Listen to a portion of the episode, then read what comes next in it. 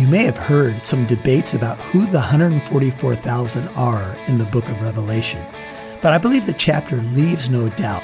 And what it reminds us of is that God is true to his covenant, true to the people of Israel. We're going to learn more about the 144,000 and the sealing of them today on Walk in Truth. These are the teachings of Pastor Michael Lance. It's our goal to build up believers and reach out with God's truth to all people. Before we get started with today's message, you can learn more about Pastor Michael, the online store, and podcast when you visit walkintruth.com. Now, here's part three of Revelation 7 the 144,000 and the great multitude. Everybody look at the word mark in verse 4. That word mark is tav, T A V. Just write it down T A V. So God is the Alpha and what? Omega. In Hebrew, He is the Aleph, Tav. The first and last letters of the Hebrew alphabet are Aleph and Tav. Everybody remember what the Tav looks like, especially in the ancient Hebrew language? The Tav looks like what? A cross. Everyone who is going to be marked in the city with this mark is the Hebrew word Tav, and it looks like a cross. This is a long time before Jesus is born in Bethlehem.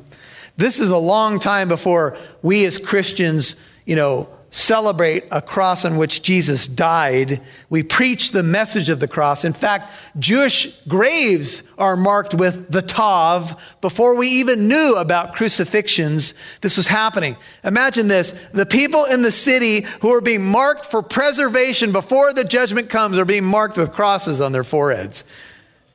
Hundreds and hundreds of years before Jesus was ever born in Bethlehem. What? Do you remember in the Exodus, before God was going to pass over the 10th plague, they were, to- they were told, we, uh, You are instructed to kill a lamb at twilight, and you're to put the blood of the lamb where? On the doorpost, on the lintel. You're to mark the house. There's two words. Uh, here we have tav. The other Hebrew word is ot. And it, it's really interesting how this all ties together. But you're to mark the doorpost and the lintel. And I told you that you can easily see in the sign of the cross there. You're to mark the door with blood, the blood of the lamb. And in so doing, God says, when I pass over, if I see the blood, I will what? I will not judge that household.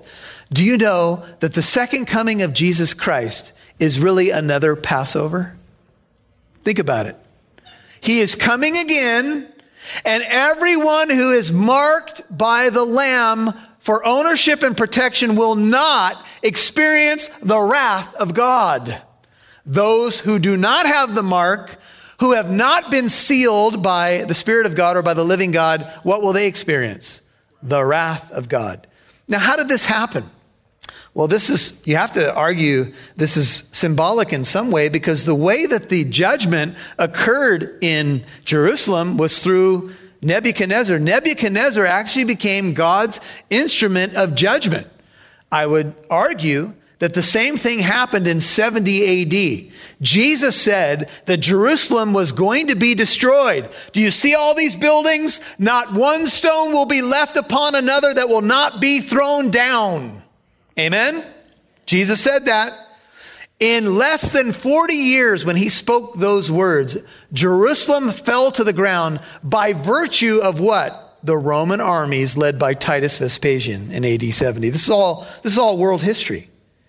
The vehicle by which the judgment came was the Roman army, which tells us something about the judgment of God, that sometimes the judgment of God happens through means that We'd say, well, there's a war, there's something going on, but God is behind that. And uh, of course, I'm, I'm telling you there's going to be supernatural happenings in these last days, but here's back to Revelation 7. Uh, there's some of the parallels of the mark, the Tav, the people who are marked. Now, here's the number of these individuals, and I'm going to have to probably do this chapter in two parts. We'll see. But Look at Revelation 7, verse 4. I heard the number, Revelation 7, 4, of those who were sealed 144,000 Jehovah's Witnesses. Uh, I'm sorry, it, did, it doesn't say that. Excuse me. That was mean. I'm sorry. Now, you might say, why do the Jehovah's Witnesses believe that they, and, and, when I say they, I have to qualify it because all those who would be part of 144,000 are now gone. So they believe the 144,000 are the only ones who can be born again, go directly to heaven, dot, dot, dot. You can go back and listen to those teachings. But where do they get this? Well, read the verse. It says it's 144,000 sealed from what? Every tribe of the sons of Israel. Now, I will say this to give our Jehovah's Witness friends a little bit of the benefit of the doubt. There are Christian commentators that do not take this phrase literally. They believe that the 144,000 here represents the church or the church at that age to come or over the history of redemption from the cross till whenever it all ends. I'm just going to say to you, I do not agree with that interpretation. I think what you're going to see is a clear distinction between the 144,000 and the great multitude. And there's going to be contrast between the two. And I'm going to take the language just for what it says. There are 144,000 sealed from every tribe of the sons of Israel. I don't have any reason when I'm interpreting the Bible here to take that in any other way than in a literal sense. Now, someone will say, though, is the 144,000 literal? Because you do have 12s, right? You have 12 tribes, you have 12 sons of Jacob. And if you take 12 times 12, for those of you who are speed mathematicians back in the early grades, 12 times 12 is what? 144. I used to win those math contests. Well, I should say, there was a smart, really geeky guy. I always came in second. Anyway, never mind. I don't even know why I went there. But you know, your times tables, right? So 12 times 12 is 144. So some people say, no, this is a symbolic number, and it's not necessarily just 144,000 Jewish people. Okay, I won't live and die with that, and I don't know if it really matters. But is there a reason to take the number symbolically? I don't know. I'll let you wrestle with the 12s and what you think, and whether it's literally to a T, 144,000 or not. You can read commentators who, you know, will go back and forth on that and they'll disagree. But here's what we do know. They're from every tribe of the sons of Israel. And they are being sealed. And we get a little bit more information about these individuals in Revelation 14. Flip over there for a second. Revelation 14. Here's just some additional detail we don't get in chapter 7. I looked 14:1 and behold the lamb was standing on Mount Zion and with him 144,000 having his name and the name of his father written on their forehead. So we get some detail about the mark or what's on their foreheads and I heard a voice from heaven like the sound of many waters and like the sound of a loud thunder, of loud thunder. And the voice which I heard was like the sound of harpists playing on their harps. And they sang a new song Verse 3 Before the throne and before the four living creatures and the elders. And no one could learn the song except the 144,000 who had been what? Purchased from the earth. Purchase is another way of saying, saying redeemed. These are the ones who have not been defiled with women I don't know if this means they are virgins or if the woman is a way of saying they have, been, have not been defiled with the world system. After all, marriage is from God and the marriage bed is undefiled. So I don't think that we should take this necessarily in a wooden literal, literal sense. There's a woman uh, in the chapters ahead who's a defiling agent, and that may be the reference. They have kept themselves chaste these are the ones who follow the Lamb wherever he goes. These have been purchased from among men as first fruits to God and to the Lamb. And no lie was found in their mouth. They are guileless without guile, is another way to put it, and they are blameless. They are distinct from the world and the world system. They're Jewish. Uh, if you go back to Revelation 7, you'll see tribes are going to be mentioned here, where they actually come from And uh, we'll just quickly move through this, but um, these are, it's going to be clear that these are Jews and they're taken from these individual tribes. So let's just take a peek at uh, where they come from. There are from the tribe of Judah, 7 5, 12,000 who were sealed. Judah was not the firstborn, Reuben was, but he took prominence in the 12 sons. From the tribe of Reuben, 12,000, he was the actual firstborn. From the tribe of Gad, there were 12,000. Remember, I told you that that's where that famous praise chorus came from. He has made me Gad, he has made me Gad. Remember that? Anyway, you have to go back and get the Genesis teaching. From the tribe of Asher, 12,000. From the tribe of Naphtali, 12,000. From the tribe of Manasseh, 12,000. By the way, Ephraim and Manasseh came into Joseph's spot. And if you remember the Genesis teaching that we went through, the boys are before Jacob, and he kind of adopts them as his own. And Ephraim and Manasseh take the place of Joseph. When you see these tribes spoken of, they're often considered half tribes, otherwise, you would have 13. I don't want to make your brain hurt right now, but anyway, just, just know that they were considered half tribes. You have. Uh, from the tribe of Manasseh, 12,000. You have the tribe of Simeon, 12,000. From the tribe of Levi, he became famous for making jeans, uh, 12,000. Just kidding. That's the Levit- Levitical line. From the tribe of Issachar, uh, 12,000. From the tribe of Zebulun, 12,000. From the tribe of Joseph. Now, notice you have Joseph and Manasseh. 12,000. And from the tribe of Benjamin, so Joseph and Benjamin were born through Rachel, Jacob's true love, they were the last ones born. 12,000 were sealed. You'll hear more from Pastor Michael in a moment. You can now listen to Walk in Truth with Michael Lance wherever you go and whenever you want. That's because Walk in Truth can now be heard on your favorite podcast app. Apps like iPodcast, Spotify, Stitcher, iHeartRadio, Google Play, and much more Simply open up your favorite podcast app and search Walk in Truth. Make sure you subscribe so you'll know when a new show is available. Thanks for listening and partnering with Walk in Truth. Visit the Walk in Truth store today and get the DVD series in Revelation by Michael Lance. The book of Revelation reveals the person and work of Jesus Christ. This book will give you a unique glimpse into heaven and the worship that happens there. It also reveals the future we see the seven sealed scroll, the four horsemen of the apocalypse, the mark of the beast, and learn about the new heaven and the new earth. Join Michael Lance in these DVD series of the dramatic, often sobering book. Visit the Walk in Truth store today to order your copy of the DVDs, all available to help you dive deeper into the book of Revelation. Visit walkintruth.com today. That's walkintruth.com. Now back to Pastor Michael Lance, right here on Walk in Truth. You have the tribe of Simeon, 12,000. From the tribe of Levi, he became famous for making jeans, uh, 12,000. Just kidding. That's the Levit- Levitical line. From the tribe of Issachar, uh, 12,000. From the tribe of Zebulun, 12,000. From the tribe of Joseph. Now, notice you have Joseph and Manasseh. 12,000. And from the tribe of Benjamin, so Joseph and Benjamin were born through Rachel, Jacob's true love.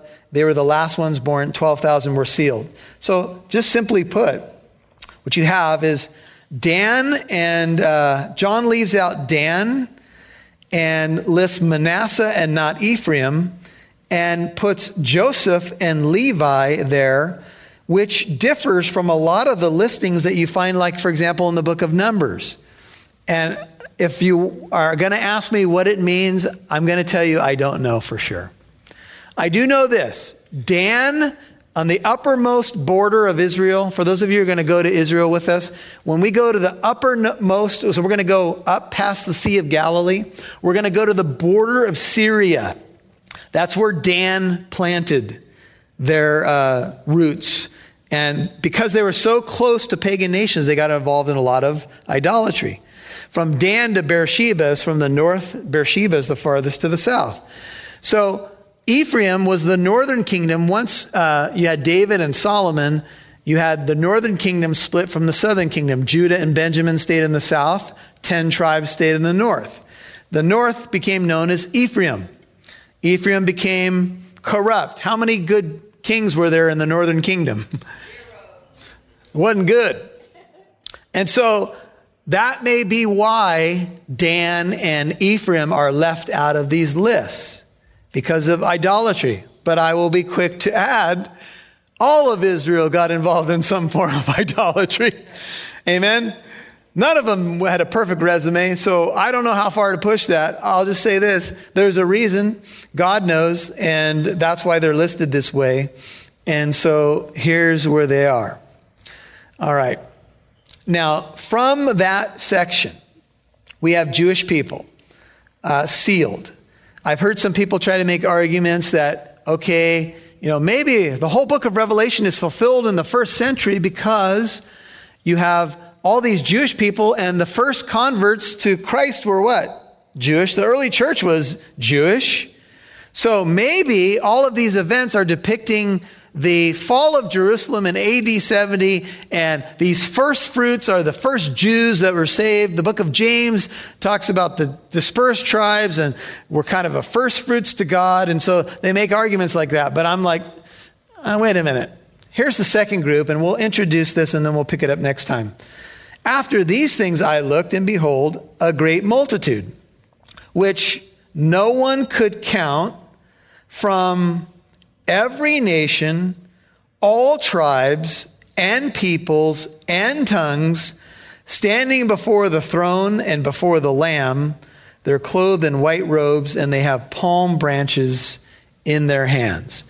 Group one is 144,000. Group two is this group that's about to appear in the throne room. They're a great, uncountable multitude from every tribe, nation, and people. I think you have to see this as a last days scenario. In between the sixth and seven seals, two major markers, 144,000 sealed for ownership and protection. Call them a remnant from Israel. Their eyes are open. They believe in the Lord. There are believing Jews even today. And then there's a great multitude. Call those Gentiles from every tribe, tongue, nation, and people. And they're going to show up in the presence of God. And there's going to be some questions about who are they? Where did they come from? But we are out of time. So you will have to stay tuned for the same bat time, the same bat channel. Some of you have no idea what I'm talking about. Others of you are going, Amen. Anyway, sorry. But it is intriguing, isn't it, to put these things together and see how the Lord is working and to see the great care he takes to make sure that his people are safe before the end comes. That's why he came to save you, by the way. That's why he endured the cross and he despised the shame, is because he wanted you to be with him. This world is a crazy place. And I know we have struggles, and we talked about just a few news stories at the outset, and man, we, we go through losses and difficulties and trials, and there's diseases. And um, I was on the phone with a sweet sister just before I came out here, and she's going through a trial. And, and it's just good to know we're in good hands, right? We know that the Lord writes the last chapter. And so as we study these things, let's be of good cheer because Jesus overcame the world for us. Father, we are grateful for this incredible book. It can be very complex, but yet in many ways very simple. And as we take scripture with scripture, we can see your great plan unfolding before our eyes. We can see the seals being broken, but before the wrath of God comes, you seal people from the, the promised. Uh, the promised people, really, the, the, your chosen people. And then we see this great multitude grafted in the Gentiles, Jew and Gentile, one church in Christ. And we see you take great care to make sure that they're safe in your, in your wonderful arms before judgment falls. And, you know, Second Peter tells us that you're not slow about what you do, about your coming, but you don't want any to perish. You want all to come to repentance. And we're grateful to be here tonight and part of the redeemed community. But we also know that there's business to do until you come. You told us to occupy until you come. You said while you're away, we're to be about your business. So help us, Lord, through the ups and downs of this life, through the, the trials and, and the good times, to make sure we're busy about your business until you come for us or we go to be with you. With your head and heart bowed, if you've not met Jesus, or maybe you've just felt like you've been far away, maybe you've not experienced being sealed in his blood, maybe you've never applied the work of Christ to your life by believing in his death on the cross and his resurrection for you. Maybe you've never made it official that you want to follow him. You want to follow the true king and his kingdom. Tonight is an opportunity. And life gives you some opportunities, but tomorrow's not even promised to us. I would just say to you if you are not sure, if you're a prodigal, if you've just been struggling and you want to come back home, just you know, there's an open invitation to come. Come just as you are. Come with your struggles, your fears, and your doubts. And come into the cleansing presence of the Lord Jesus Christ. He will wash you, forgive you. He will cause you to be born again to a living hope, and He'll give you a new heart and a new start. You got to cry out to Him. You have to believe on the Lord Jesus Christ, and then you will be saved. You've got to make an individual decision. So it's something like this Lord Jesus, I believe. Pray it if it's you. I believe you came to this world, you made the world, and you came to the world to save me. I believe you endured the cross for me. I believe you bore my sin there, took my punishment, took the wrath I deserved. I believe that you conquered the grave, and I believe you're coming again. And I put my full trust in you as Lord and Savior and King. I turn from my sin, Lord. I repent of it. And I place my full trust in you. Help me follow you all the days of my life. Father, thank you for this precious congregation. May you bless and encourage and strengthen their walks with you. We ask all of this in Jesus' name. Hey, I sincerely hope and pray that you prayed that prayer the most important prayer you can ever pray of opening your heart to the Lord Jesus Christ. You know, I've had the privilege and honor of leading many people to that confession, that saving confession of faith in Jesus. And Romans 10 says, if you confess that Jesus is Lord with your mouth, you believe in your heart that God raised him from the dead, you will be saved.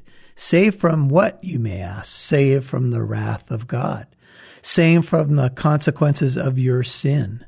My friend, there's nothing more important than making sure that you know God and that your soul is right with Him. And I'm excited if you prayed that prayer for the first time or potentially even rededicated your life. And if you did, would you let us know? Let us know when you reach out to us at walkintruth.com. That's walkintruth.com. We'd love to hear from you. Hey, I'm Pastor Michael Lance, and this study in Revelation chapter 7 about the 144,000 does have a lot of layers to it. In fact, we begin a second message covering this important chapter tomorrow. Now, if you go to our website, you can order the DVD teaching of this particular sermon in Revelation 7, the 144,000 and the great multitude. Visit walkintruth.com, click on the store tab, and you can go ahead and order that product and continue to partner with Walk in Truth. I want to say thank you for those of you who pray for us, those of you who have supported us financially. When you go to walkintruth.com, you can also donate. You can uh, buy a product and add a donation to that. That all helps us expand our impact in reaching more people like you. We appreciate it. So check it out today at walkintruth.com. Hey, just an FYI that Walk in Truth is a ministry of Living Truth Christian Fellowship, a great church in the city of Corona where I have the privilege and honor of serving as senior pastor. Now we're located in Corona, right off the 91 freeway and Lincoln Avenue, and we'd love for you to come out and visit this Sunday, especially if you've not been in fellowship. Maybe you just recently decided to become a Christian. You made that confession of faith and now you're wondering what's next. Well, one of the key things is to get into fellowship, get into a healthy Bible teaching church. You can check out Living Truth in the city of Corona, two service times at 9 and 11:15 a.m. You can get information and directions, information about Sunday school, youth groups, Bible studies, and all of that when you go to walkintruth.com, clicking on the visit tab. Now, the church is at 1009 Arsenal Way in the city of Corona. Check out all the information at walkintruth.com. And also remember that you can download the Living Truth Christian Fellowship app in your app store. Look for the red logo with the pillars. You can keep up to date on what's going on with the church. You can listen to messages and you can get all the information about the fellowship. The Living Truth app in your app store. Go ahead and download it today. Now tune in tomorrow because we begin part two of the teaching in Revelation 7 on the 144,000 and the great multitude. Some great stuff here. Look forward to being with you next time. God bless you. Remember, to learn more about Pastor Michael, the online store, podcast, or to donate, visit walkintruth.com. And thanks for listening to Walk in Truth, encouraging you to reach out with God's truth to all people.